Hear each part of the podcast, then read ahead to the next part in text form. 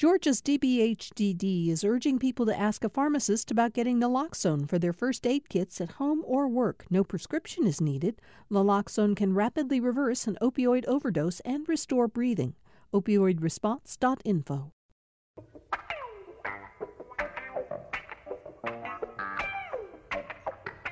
We're back for another political rewind today. I'm Bill Nigut. Thank you all for joining us once again. Um, we are going to talk about the elections today. The uh, primary runoff in Georgia is coming up a week from today.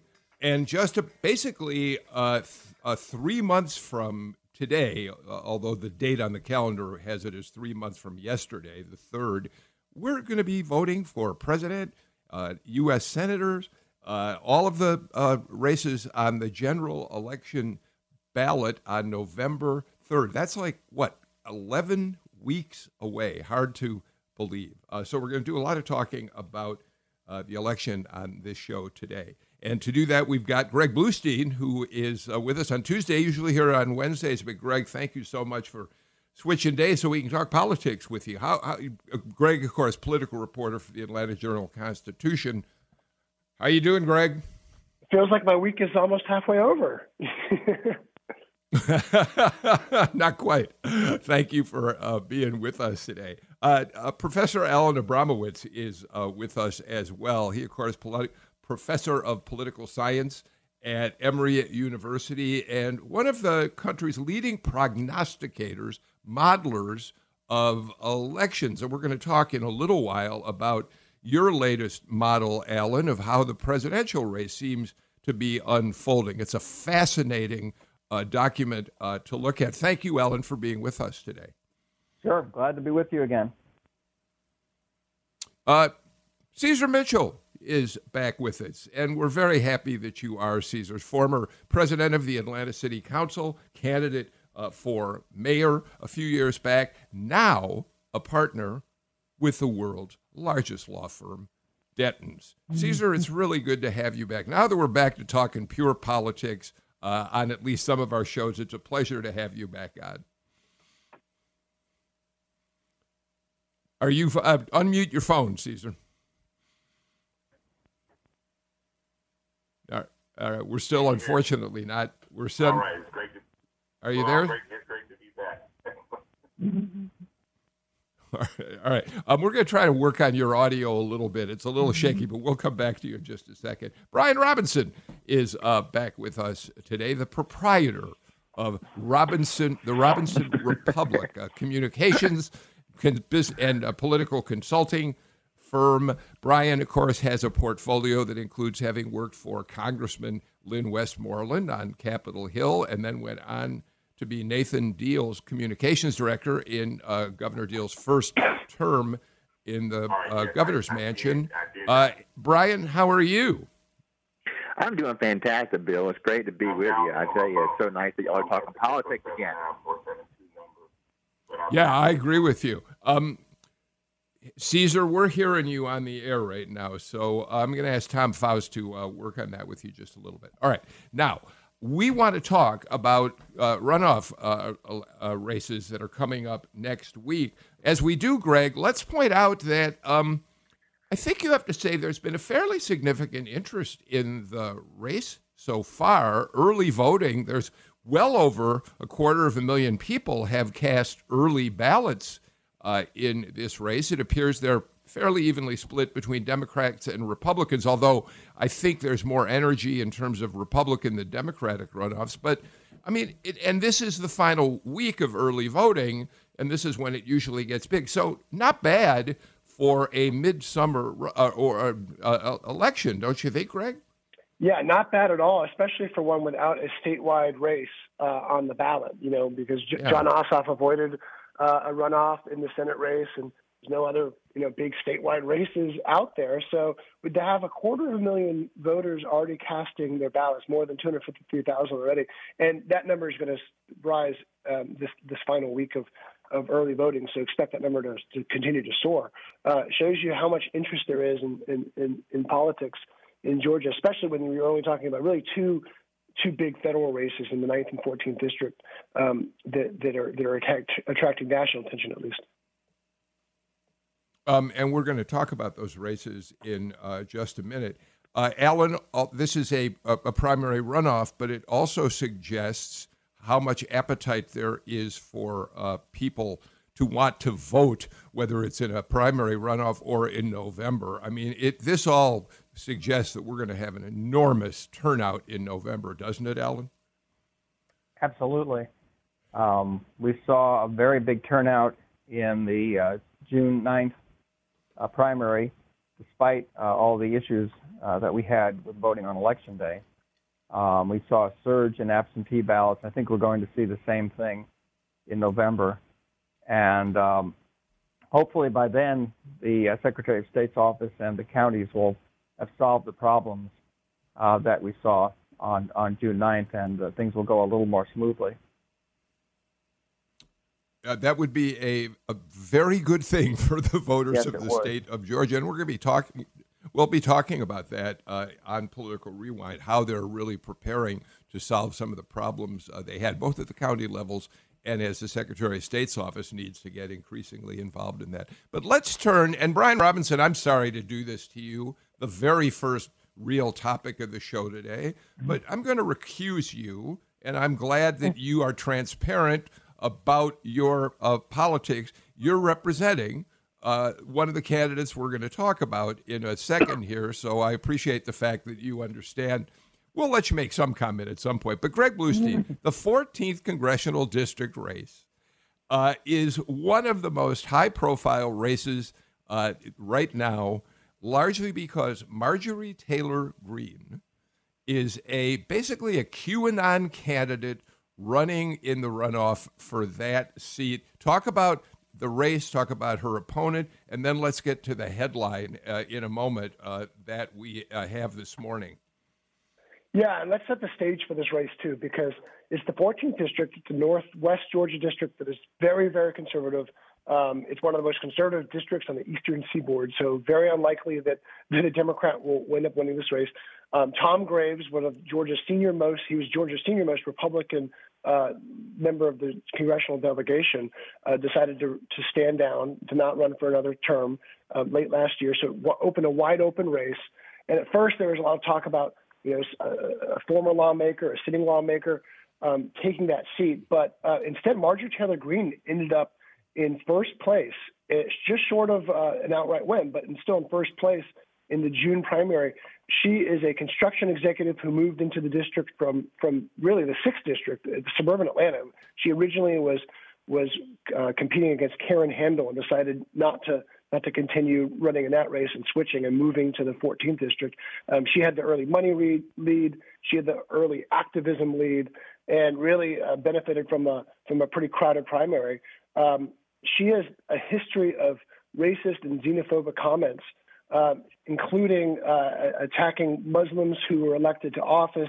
She's peddled QAnon theories. She's wondered on Facebook whether the 2017 Las Vegas massacre was, massacre was a plot to do away with the Second Amendment. Um, so she has all sorts of comments that have come out before she started, before she won the, she was first in the primary, and since then, Politico has also published even more videos of her that led to pretty much a, a exodus of support um, usually Republican officials will kind of, you know, play neutral, but here they're, um, they're they've endorsed her opponent, John Cowan. Well, that that's what I was going to say very quickly, uh, so we can t- talk about the headline story. This is the, the candidate who Brian Robinson is representing. Tell us about him. Yeah, John Cowan is a is a Rome neurosurgeon who is also very very conservative, uh, but he is kind of uh, framing himself as the conservative. Mm who is not going to be an embarrassment. Um, he is he is sort of you know right. I wouldn't even say mainstream, but just someone who's not going to embarrass the Republican Party.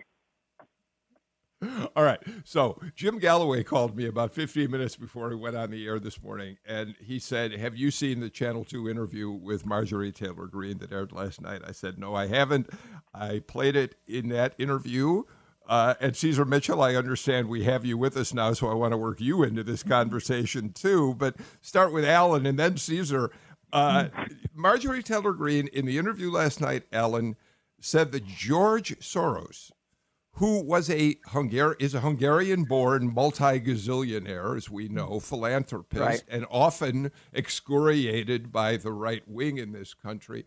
That he Right. he basically worked to, and I'm going to use her words; they're horrifying. I apologize to burn Jews uh, it, during the Holocaust. He, he was, in fact, a teenage a teenager uh, during World War II. It's it's Right. one of those uh, malicious, pernicious rumors that's been per, uh, perpetrated. But she said it in a TV interview, and when the really terrific reporter pressed her on it, she didn't back down for a second. Alan, what the heck? Um, yeah. So um, she's she's been pushing a variety of these uh, bizarre conspiracy theories, uh, and the uh, the thing, and she did finish first in, in in the Republican primary. She got over forty percent of the vote, and and and I think what we have to understand is there are a lot of Republican voters in this state and around this country who are attracted to the kinds of views that she is uh, promoting. Now, not necessarily uh, exactly what she said last night, but uh, some of the other things tied to QAnon, some of the other sort of conspiracy theories, the idea of the deep state that's trying to undermine President Trump. Uh, and part of the reason, I think, for the broad appeal these have among Republican voters is that the president himself at times has given voice to these sorts of conspiracy theories and promoted them. Um, so it isn't that surprising. So um, now we're seeing Republican uh, officials are, are, are uniting against her uh, in the runoff, and we'll see how effective that is uh, and whether whether they're able to stop her. I think you know I think as Brian is suggesting, it's going to probably be a very close race. Caesar, um, uh, the one I think the only time I took issue with the Channel Two story, which was terrific, was they said she'd be the first QAnon candidate elected to the United States Congress. I said there, in fact, there are several candidates who are at least tangentially uh, uh, interested, involved with QAnon on that on Republican ballots in congressional races around the country. What what do, what do we make about the uh, apparent popularity of candidates embracing QAnon among some some Republican voters right now? Well, I, I think I, I agree with Alan. I think there are a number of factors at play. Number one, let's not forget this is still a primary election. This is a primary runoff election. So uh, I think she takes playing to the base to a whole new, unprecedented level, candidly. Uh, number one, and and number two, I, I think, as, as Alan mentioned, I think you know President Trump uh, is a part of the play to the base uh, for candidates who are trying to make it through uh, the primary, and to the extent that he has not, uh, you know, outwardly or expressly uh, uh, spoken against QAnon, and in, in many ways he's actually embraced them. I think again plays to her level of confidence in, in, in skewing this this sort of rhetoric. And then thirdly, I just think candidly we're in a very this is an unprecedented time, and I think because of the stress uh, on communities, the stress on families and individuals, I think uh, people are probably a little more susceptible to uh, conspiracy theories and outlandish ideas uh, uh, because of just how weird this moment is, and I think she's taking advantage of that as well. Greg, let's emphasize before we move on that, as you said, uh, members of the Republican delegation in Georgia have repudiated Marjorie Taylor Greene. So have some of the national Republican congressional leaders at this point. But, so, what she represents is a dilemma that, in fact, the Republican Party has. Uh, not that she now represents the ma- main thinking of Republicans across the board. Is that a fair statement? Yeah, yeah. This demonstrates the, the thin line that they're trying to, to, to walk between kind of the radical elements of the party and, and, and, and the more mainstream Republicans they need to win over. Um, but I will say that, that while, while many Republican leaders have repudiated her, others have, have remained silent, um, including the governor, including Yeah. um, U.S. Senator Perdue, Um, so, so, the, so, so, some are just kind of staying in their lane and not focusing on other races, while others have said that um, that her rhetoric is, is, is, is dangerous. All right, Brian Robinson. Before we move to the next congressional race, I assume that you or your candidate are going to be called or already have been called by the AJC, maybe by Bluestein and other mm-hmm. reporters to respond to what Marjorie Taylor Greene said yesterday. So, although I really don't want to go too far with you on this, what mm-hmm. the campaign's official response to Marjorie Taylor Greene's interview on WSB last night? Well, Bill, there was nothing new in the interview last night. I appreciate Justin Gray doing that story and making sure that more people are aware of uh, the things that she is saying. But, you know, one thing that I think is a takeaway from that interview with Justin is when approached with her own words, she can't defend what she said. She diverts. She says you're, you know, uh, targeting me because I'm a conservative. She can't face the music uh, to her own record she can't explain it, and it just goes to show she's she's a YouTube star, not a congresswoman. And uh, at the end of the day, Georgia needs all 14 members of Congress to be effective, to have good committee assignments, to be able to bring home the projects and to uh, fix the policies that we need for Georgia, whether that's fighting for our water rights or getting transportation funding or protecting our military bases. And somebody like her, who will be uh, rejected by the party, won't be able to effectively represent Georgia. And uh, beyond that, if she is the nominee for the Republican Party, every other Republican is going to be asked to uh, give their commentary on her comments, on her viewpoints. And that's not good for President Trump. That's not good for Senator Perdue. It's not good for Kelly Loeffler and Doug Collins. All right, so there you have it. We just happen to have uh, the uh, opposing campaign on. So there's the uh, mm-hmm. statement that we'll be hearing, I, I suspect, throughout the, the kind of statement we'll be hearing throughout the day. Greg, let's talk just for a minute about the Ninth District, which is also a runoff that people are paying attention to, largely because it features Matt Gurtler. Uh, uh, Dr. No in the Georgia legislature, but also someone who has well, both of the candidates in that race, I think I'm uh, right to say, have kind of embraced a, a far a further to the right ideology, or certainly people in the further right. Yeah, I think that's accurate to say. Um, Matt, this is this is the race for Doug Collins' uh, U.S. House seat um, in another very conservative Northeast Georgia district, right next door to the 14th district. And Matt Gurtler uh, won very few fans in the Georgia legislature, uh, alienated a lot of Republican leaders for voting no on just about every piece of legislation that came before the, House. Um, and yet he um, thrived doing that, doing the primary, a very another very crowded primary. Ended up um, short of an outright victory, but but first place among all the other candidates. And he's facing Andrew Clyde, who is an Athens, uh, the owner of an Athens gun store, who actually um, fought uh, fought fought IRS in the Capitol and ended up getting a um, in the U.S. Capitol ended up getting a legislative law named after him.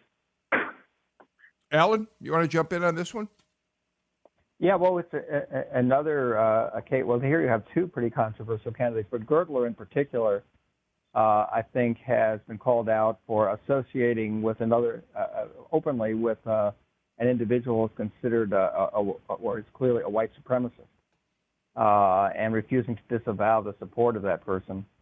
Um, so we've also seen a number of prominent Republicans uh, coming into that race and, and trying to influence the outcome of that primary. It doesn't always work, though. You know, when you have uh, outsiders come into a, a, a primary contest, uh, elected officials from outside the district, and try to influence.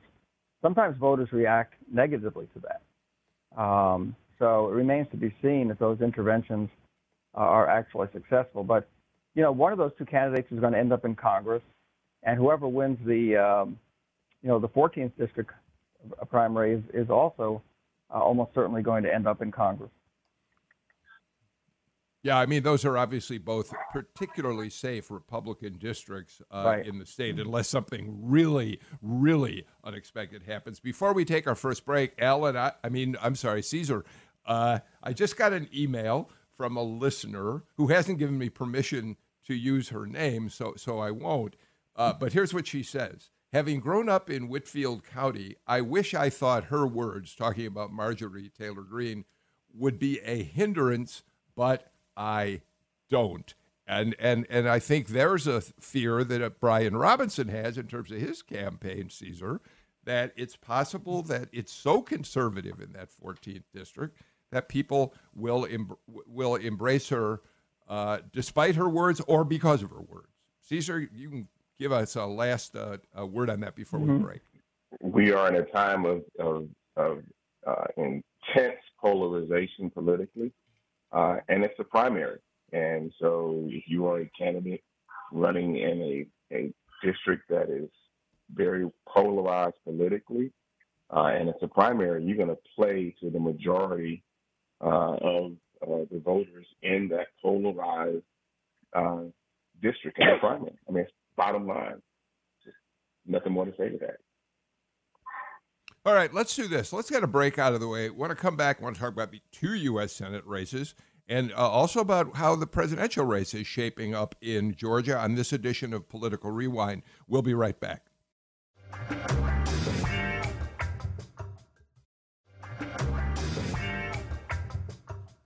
Welcome back to Political Rewind. Uh, Brian Robinson, Caesar Mitchell, Alan Abramowitz, and Greg Bluestein uh, with us today. Um, two U.S. Senate races in Georgia that are attracting national attention, of course.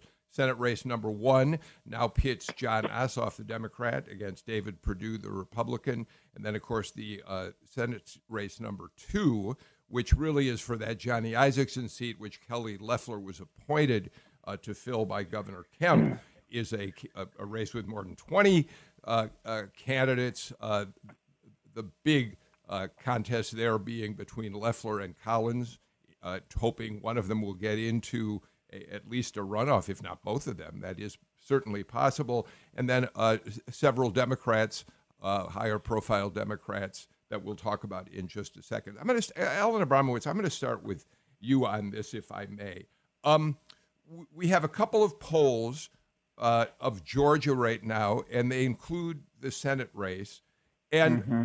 I'm interested in in in the um, in the Mon- first of all the Monmouth poll. Now, Monmouth is typically regarded as a very reputable uh, pollster. Before we talk about what they found, did you look at the metrics, they, the way they conducted this poll, and find any reason to think it's suspect at all? Did they? Is their data pretty right, spot on? I think so.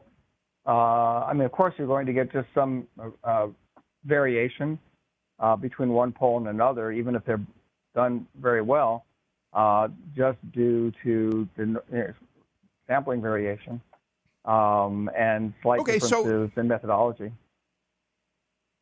Okay, so in the Perdue Ossoff contest, they have uh, David Perdue leading Ossoff 49 percent to 43%. Uh, Brian right. Robinson, it it's it doesn't Brian not surprising at this stage in the campaign. I don't think that uh, Perdue might be uh, up a bit, although we have other polls that show them in a dead heat. Uh, what do you make of, of of that race right now?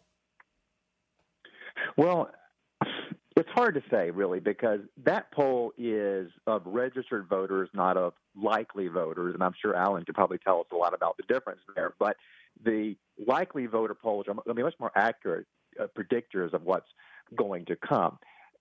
I have trouble believing that poll that Biden and Trump are in a dead heat and Perdue is that far ahead of Ossoff outside of the margin of error. I also have trouble believing that uh, Loeffler and Collins are both ahead of the nearest Democrat. That poll has Kelly Loeffler getting more of the black vote than Raphael Warnock. Now, something mm-hmm. just doesn't seem to add up about that, right? I mean, so I'm just very dubious of this and don't want to give it too much weight. But hey, let's say it's true. Let's say it's dead on. If that's the case, Republicans are in much better shape than the national media narrative would have you believe, uh, even if Trump is in a dead heat with Biden, uh, Perdue being up that much would be significant, especially considering historically Republicans and Democrats run fairly evenly in Georgia at this time of year. What we have seen is a pattern where Republicans run tight and then October begin to separate themselves as independents break uh, toward Republicans because they're conservative leaning in Georgia. So we'll see if that happens in the presidential race. But if Perdue has a lead now, and Loeffler and Doug Collins both have a lead over Democrats, Republicans obviously have a lot of momentum. They have a lot of energy, and I do think one advantage Georgia, that Georgia Republicans have is that though nationally the Democrats have all the polling advantages, there's obviously a lot of momentum for them. The, the president's approval ratings are not where they need to be in a reelection year. But the energy on the Republican side for President Trump is greater than the energy for Joe Biden. Democrats are motivated by a hatred of Trump, but they don't really care too much about Joe. And that could be uh, something that's significant in a very tight Georgia race. Um, I have to take issue with that in part. Um, everything we've seen in the national polling and in the swing state polling uh, indicates to me that uh, the there's tremendous uh, uh, uh, energy on the Democratic side. Now, it's true that Democrats are motivated more by opposition to President Trump than by support for Joe Biden, but that really doesn't matter. And it's normal in an election where you have an incumbent running for reelection that uh, the election revolves around the incumbent. Um, and that's particularly true this year with, with President Trump. Uh, so I think the fact that Democrats are highly motivated by a desire to defeat President Trump does not indicate that they're going to have uh, any difficulty getting Democratic voters out to vote. We saw in the primary, for example, that Democratic turnout was considerably greater than Republican turnout. Um, that there were a lot more Democratic voters who participated in that in that primary. Now, that doesn't necessarily mean that will happen on election day as well, but uh, it's it's certainly an indication that there's a high level of interest uh, and um, motivation on the on the Democratic side. I think I think we're going to see a strong turnout on both sides, no doubt. But I I do think that you'll see a strong Democratic turnout, and I think the outcome of the Senate race uh, will hinge particularly on what happens in the presidential race. Uh, there's not going to be a big split between the two. That just doesn't happen anymore. I, I, with respect to the presidential race, I, I, I, you know, with respect to the presidential race, I, I tend to think that um, there is a lot of energy on the Democratic side, and and to the extent that you you that energy is not associated with Biden, it certainly is associated with making a change. Uh, obviously, there's a lot of energy directed against President Trump. Um, but I think there is a significant amount of what I would call Biden adoption at this point. You've got Democrats who are getting excited about Biden, and I think the Biden campaign knows how important it's going to be to select the right vice pres- vice president, uh, vice presidential candidate uh, to be a part of the ticket because that's going to add uh, to uh, the math, depending upon what state you're in. Georgia, I think, is important to that uh, but it's it's also going to add to the to the energy uh, as well. I mean, the right pick of a VP candidate can actually uh, further energize uh, the Democratic uh, base and the Democratic electorate. With respect to the Senate race, my, my only thought about that, and that's this is with respect to both uh, contests. I think what we're seeing in terms of the polling may be more of a reflection of the intense media campaign uh, campaigns that we're seeing uh, on the part of the candidates. I, I think we've seen a, we're seeing a lot of media play, uh, and as a result, I think, for example, it, strengthened it has strengthened uh, Senator Loeffler's numbers. Her she's been out there very very strong, probably more present in many ways than than uh, uh, Congressman Collins, and and I think you're seeing that reflect also in uh, the uh, race between Perdue uh, and and Ossoff. Yeah, more than sixty million dollars has already been either spent or reserved uh, in Georgia's two Senate contests, an obscene amount of money. And just today, uh, a, an out, another outside group emerged with the acronym GUV. Um, obviously, Governor Brian Kemp's allies that are that are pumping in about $1.5 million in the next two weeks alone for Senator Loeffler. Um, on the President Trump um, versus Biden in Georgia, uh, you know, one, one campaign that thinks this is a close race is definitely President Trump's campaign because mm. you've seen him spending money already um, on that contest. In June, he aired his first radio ads in Georgia, which was unheard of in terms of how early it is. And then just just Monday, um, he unveiled a sweep of TV ads that will be playing in Georgia and other um, states that Republicans won four years ago. North Carolina, Arizona, Florida, and Georgia are the four states where where they are focusing um, a, a, new ad volley on. And again, this is before Joe Biden has even aired a single um, Georgia targeted ad in our state. And only last week did he uh, unveil his team of advisors in Georgia. So he has very little um, campaign infrastructure here while Trump is being forced to play defense. I would do the same. I would do the same really quickly. If I was Trump, I could do the same. I mean, there's a strong likelihood that the the the vice presidential candidate will come from the South. So, uh, so that's that's that. I would do the same. Yeah, I, I would agree, I, and I I think it's very significant that we're seeing the Trump campaign pouring money into a state like Georgia, uh, and they're also having to spend money in some other states that they weren't easily four years ago. Uh, states like Iowa, states like Ohio, uh, and even Texas. Um, the polling in all of these states, which were not swing states four years ago, which were won by President Trump by margins of five to 10 points, uh, shows that uh, Joe Biden is very competitive in all of those states. And that's consistent with the fact that he's also leading by a considerable margin in some of the states that were narrowly won by President Trump uh, four years ago, including Wisconsin, Michigan, Pennsylvania, uh, even Florida. Uh, so um, President Trump cannot afford to lose any of those states. Um, and right now, he is in danger of losing any number of states that he won four years ago. Uh, and uh, there are no states that Joe Biden, uh, that Hillary Clinton won four years ago, that right now are are uh, tilting Republican. Not one that I can think of. Mm-hmm.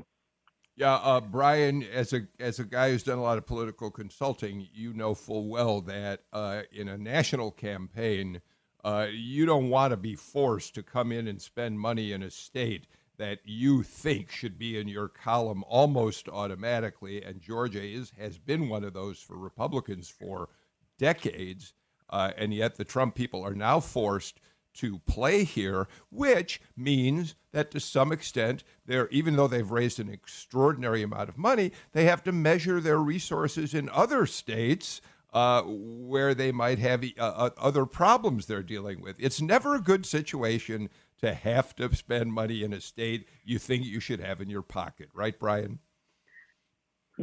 No doubt about that, Bill, and and you already see them beginning to move some chess pieces around the board.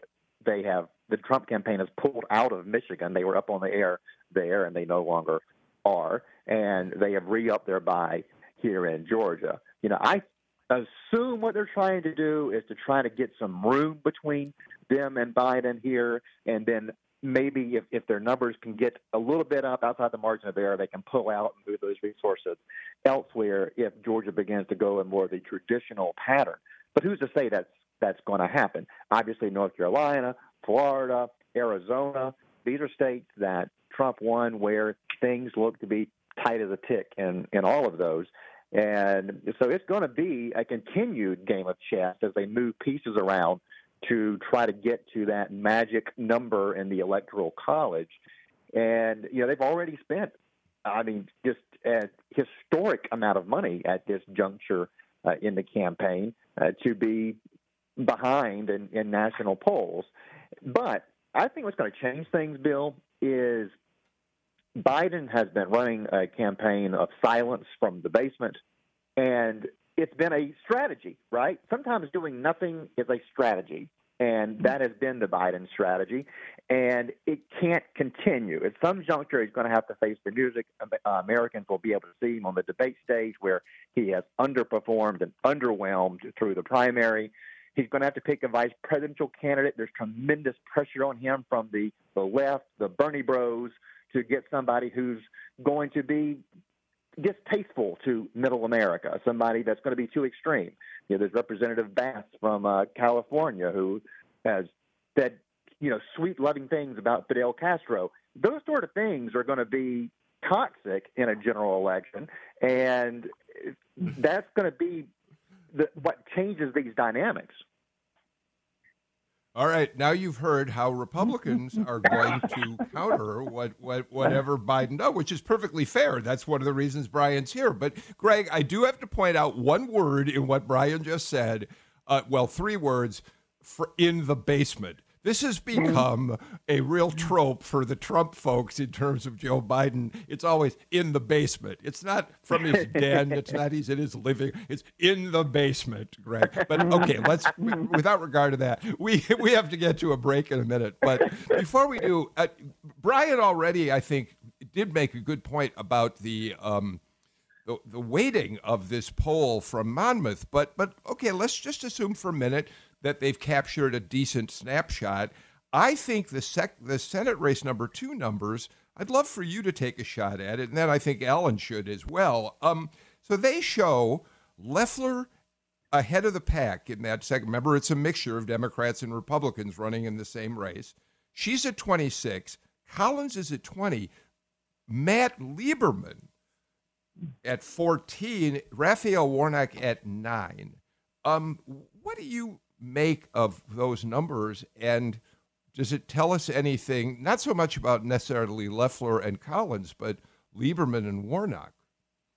Yeah. Um, well, first on the Loeffler and Collins race, um, Loeffler's camp was obviously ecstatic. They had seen, they had said internal numbers were showing them starting to take a lead over over Doug Collins, and they and they mainly attributed to her strong stance or her her actually her her criticism of the Black Lives Matter movement, which was done to appeal to, to conservative voters in the Trump base. Um, on the Warnock um, Lieberman front, it's really interesting because um, we were talking about ads earlier, and and Reverend Warnock's campaign has has yet to uh, do a significant ad buy. He um, has just spent about $2.6 million on a big volley of ads. So I expect the numbers to start to change. But the very fact that, that Matt Lieberman, without spending really any money other than on digital ads and having very little um, personal name recognition and very little activity, has been neck and neck with Warnock, not just in this poll, but in others that show him trailing, but only by a few percentage points.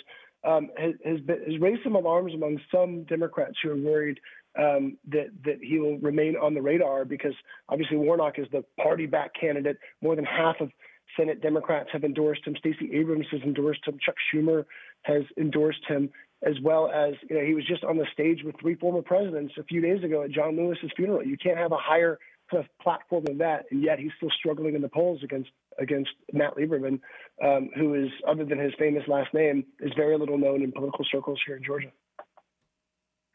I yeah, do think I, we should point out that this poll is prior to, I think, the Lewis funeral. But in, right, in any sure. case, Alan, why don't you respond before we take a break? Well, I think what's significant right now is that there's only one candidate among the entire field who so far has been spending a lot of money, and it's a tremendous amount of money on advertising in this state, and that's Kelly Loeffler. Um, she's poured millions of dollars into TV ads going back for months uh, to the point where a lot of voters are probably surprised that her name wasn't on the ballot on June 9th. Um, so it's hardly surprising that she's pulling ahead. Collins doesn't seem to be very visible to me uh, at all, and the Democrats haven't been spending anything. So I just don't think the numbers at this point mean very much. Uh, I think as we go forward and approach um, the general election, that you're going to see uh, Warnock in particular. I think uh, um, spending a lot more money. Um, he's the candidate clearly who has the backing of uh, the vast majority of Democratic elected officials in Georgia and around the nation. And I would expect him to pull ahead of Matt Lieberman and to ultimately be the uh, candidate who makes it into a runoff against either Kelly Loeffler or Doug Collins. Ceasar, how are you watching that race? I do want to give you a chance before we break. And have you expressed, have you uh, declared for one of the candidates in that Democratic, of the Democrats in that field? I, I have not, but I, I really cannot add anything to what Alan has just said. I think it's early yet. Uh, I think what we're seeing currently is the um, media buy bump, but I think things will start to make sense in the next in the next 30 to 45 days uh, when you start seeing uh, more significant buys by Warnock. All right, let's do this. Let's get our final break out of the way. Uh, when we come back, two items I really want to take up. One is a model that Alan Abramowitz has been using to uh, uh, uh, prognosticate the outcome of presidential races for quite some time. He's changed his thinking a little bit this time. That'll be interesting to hear. Uh, and number two, uh, let's talk a bit about President Trump's comments about John Lewis in an interview he gave to Axios just the other day. This is Political Rewind. We'll be right back.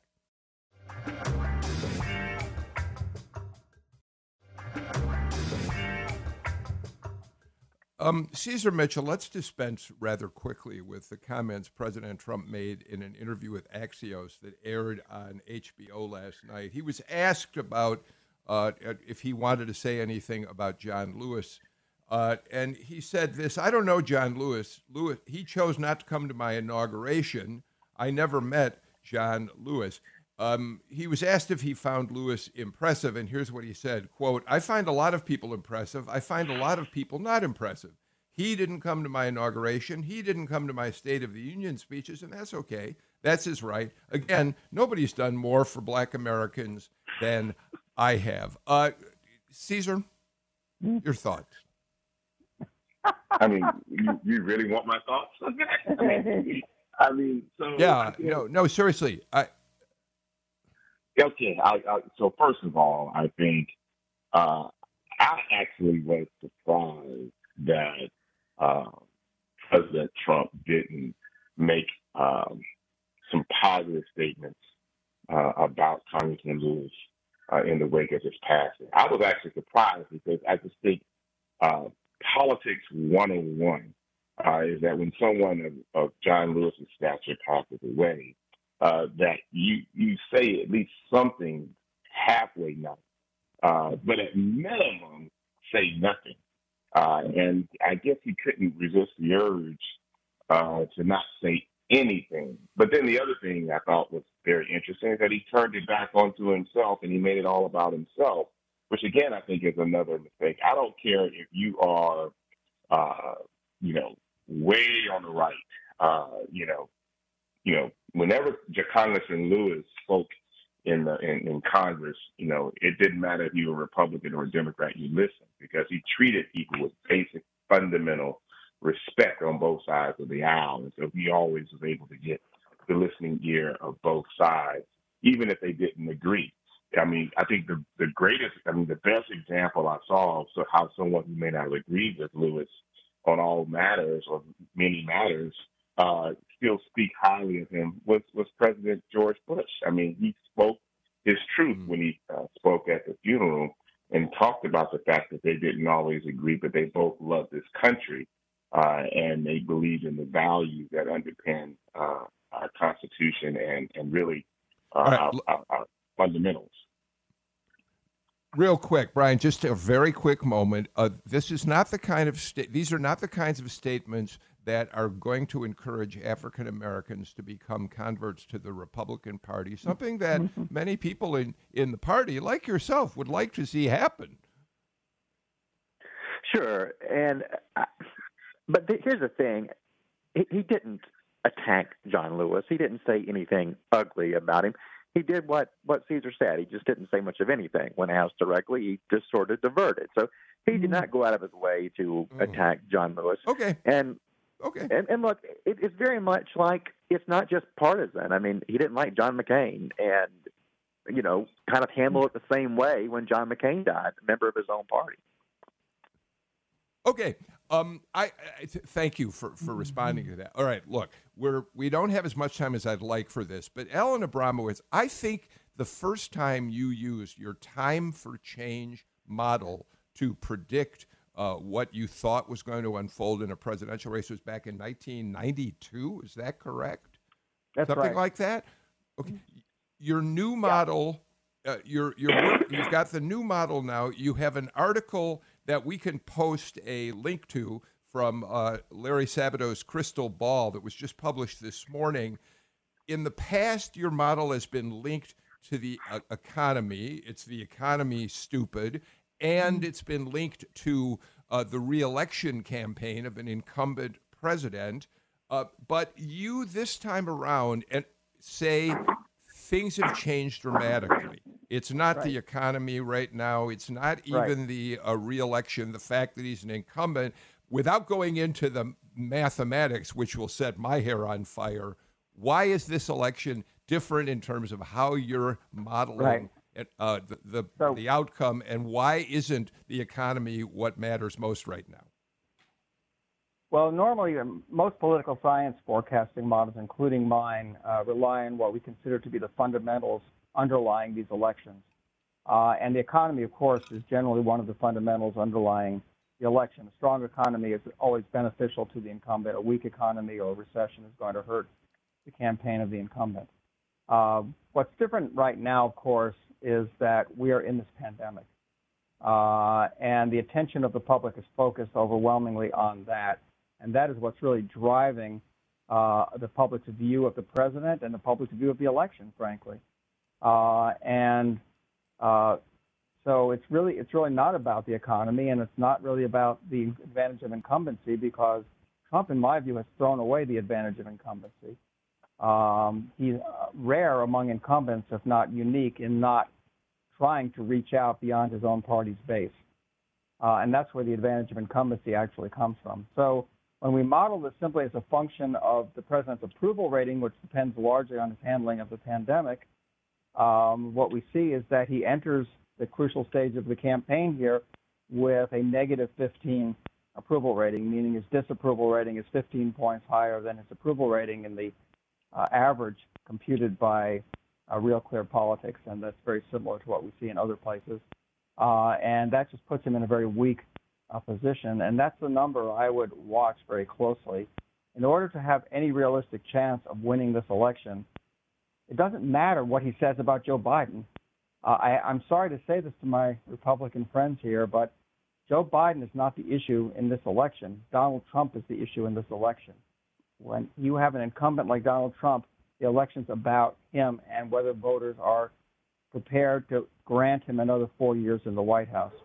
And unless he gets his job approval number up closer to where at least approval is close to disapproval, if not higher, then I'd say his chances of winning a second term are minimal.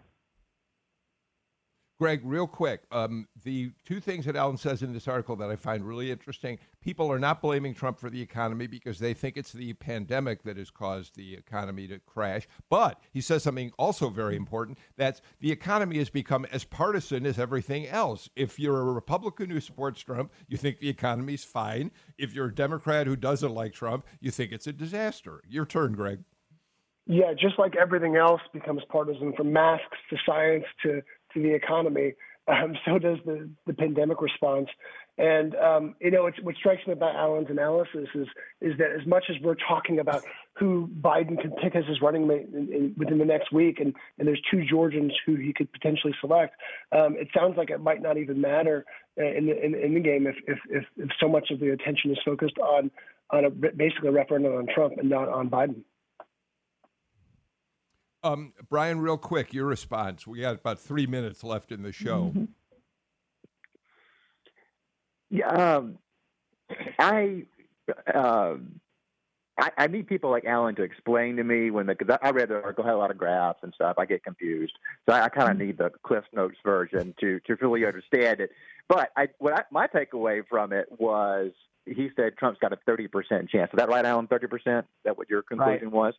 Right. uh, which is actually higher than I've seen in some other similar uh, type of predictions, like the, the Economist magazine, for example, I think has it more right. like 15%. So um, I, I think if you look at the landscape right now, his approval rating, his polling in the states that he won last year that are that are swing states, uh, I definitely got to think that Trump's at a disadvantage. But let us not forget that for reasons I don't understand, that I don't think really anybody understands, all the rules that we've always trusted don't apply to Trump.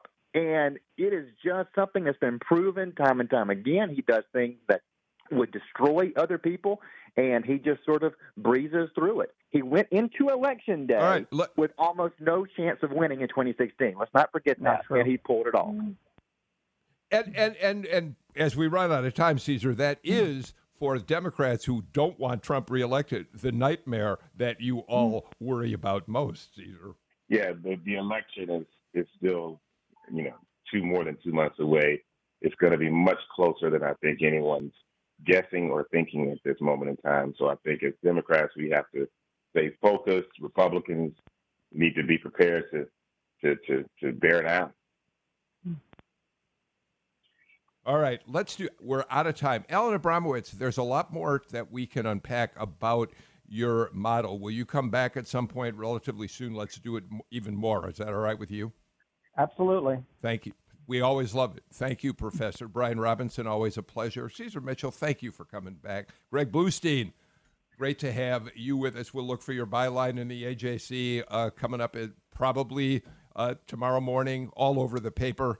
That's it for us today. Tomorrow we talk about women in politics with a great panel of women in politics or observing politics. I'm Bill Nigut. Until then, take care and please stay healthy. Bye bye, everybody.